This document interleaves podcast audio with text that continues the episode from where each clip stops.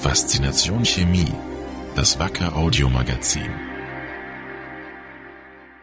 Wir begrüßen Sie herzlich zur neuen Folge unseres Podcasts Polymerbeton für Olympiabauten. Die Olympiabauten in München. Sie ziehen bis heute Einheimische und Touristen gleichermaßen an. Nicht nur das Stadion mit seinem leichten Zeltdach ist zu einer Ikone geworden, auch die Schwimmhalle und das Olympische Dorf, in dem bei den Spielen 1972 die Athleten gewohnt haben, sind etwas ganz Besonderes. Das Besondere für mich daran ist einfach diese Architektur, die, glaube ich, einzigartig ist in der Welt. Für damalige Verhältnisse wirklich eine ganz revolutionäre Sache vom Stil und eigentlich erstaunlich, dass man zu dieser Zeit schon derartige Bauwerke erstellen konnte. Sagt Dr. Peter Fritze, der im Stadion manchmal ins Konzert geht und fasziniert ist von diesen Bauten. Bei Wacker ist er zuständig für Bauchemikalien und weiß, manches war in München nur dank einer neuartigen Trockenmörteltechnologie möglich. Ungewöhnlich waren damals Polymere im Trockenmörtel.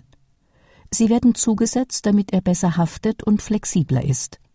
Sobald der Beton anfängt auszuhärten, lagern sich die einzelnen Kunststoffteilchen zusammen und bilden dann im Mörtelgefüge Polymerfilme, die man sich wie flexible Gummistellen vorstellen kann, die dem Mörtel dann zusätzliche Kohäsion, Flexibilität verleihen und auch zum Untergrund hin wie ein Klebstoff wirken, um besondere Klebeeigenschaften bereitzustellen.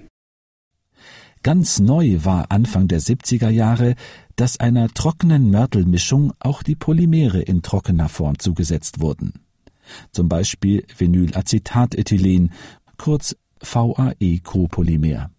Bis dahin war davon nur eine Dispersion in Wasser bekannt. Gibt es eine nette Anekdote dazu? Damals der Herr Dr. Iwanowitz kam eines Morgens beim Anrühren seines Instant-Kaffees mit Wasser auf die Idee, Mensch, es müsste doch möglich sein, auch Dispersionen sprühtrocknen zu können, um genau denselben Effekt zu haben. Das heißt, ich kann die Dispersion als Pulver transportieren, in trockenen Mischungen zusammenmischen und habe dann, sobald ich Wasser dazugebe, wieder die ursprüngliche Dispersion wie den Kaffee.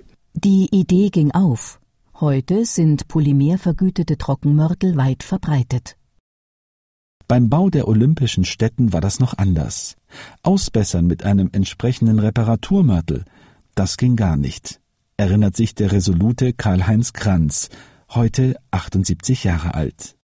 Als Maurer und Estrichlegermeister war er damals für die Firma Ardex auf der Baustelle. Er erprobte einen solchen Mörtel gerade an einer Säule im späteren Stadion. Und mit einmal hieß es also von der Bauleitung, weg von der Säule, weg von der Säule, die Olympiabauleitung kommt. Ich habe mich aber da nicht ganz so beirren lassen. Ich bin einfach geblieben und habe also den letzten Rest unten, das waren noch so 20, 30 Zentimeter, die habe ich dann auch noch fertig gemacht. Und dann kam aber schon die Olympiabauleitung ran. Und dann war einer darunter, der sagt, Mensch, guckt euch das mal an. Das sieht doch besser aus wie der Sichtbeton nebenan. Und damit war im Grunde der Durchbruch geschafft. Plötzlich war auch die Bauleitung von der Qualität überzeugt. Trockenmörtel mit VAE-Copolymer war salonfähig geworden, auch weil er kaum schwindet und Hohlstellen optimal füllt. Das ist nicht nur zum Ausbessern von Fehlstellen praktisch, sondern auch für Fliesenkleber. Mit denen haben die Fachleute ebenfalls im Olympischen Dorf gearbeitet. Bis dahin war beim Fliesen ein Mörtelbett üblich, das eineinhalb Zentimeter dick war. Dank des Polymers konnte auf einmal viel weniger aufgetragen werden, berichtet Peter Fritze. Und das war dann die Geburtsstunde der Dünnbettkleber.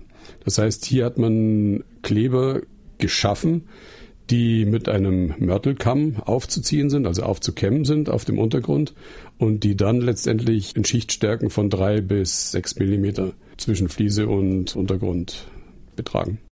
Weil ein solcher Fliesenkleber besser haftet, wurden später auch andersartige Fliesen möglich. Frostbeständige, dicht gebrannte Kacheln, wie wir sie heute kennen.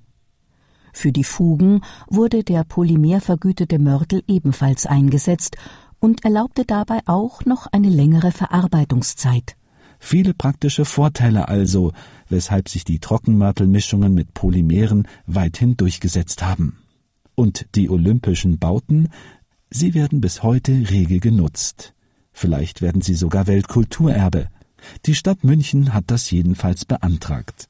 Finde ich eine spannende Idee. Es würde mich freuen, wenn es durchgehen würde, weil ich denke, das ist wirklich ein Bauwerk, was einzigartig in der Welt ist. Das war's bei Faszination Chemie. Mehr Infos finden Sie im Internet unter www.wacker.com-podcast. Bis zum nächsten Mal. Auf Wiederhören. Wacker. Creating tomorrow's solutions.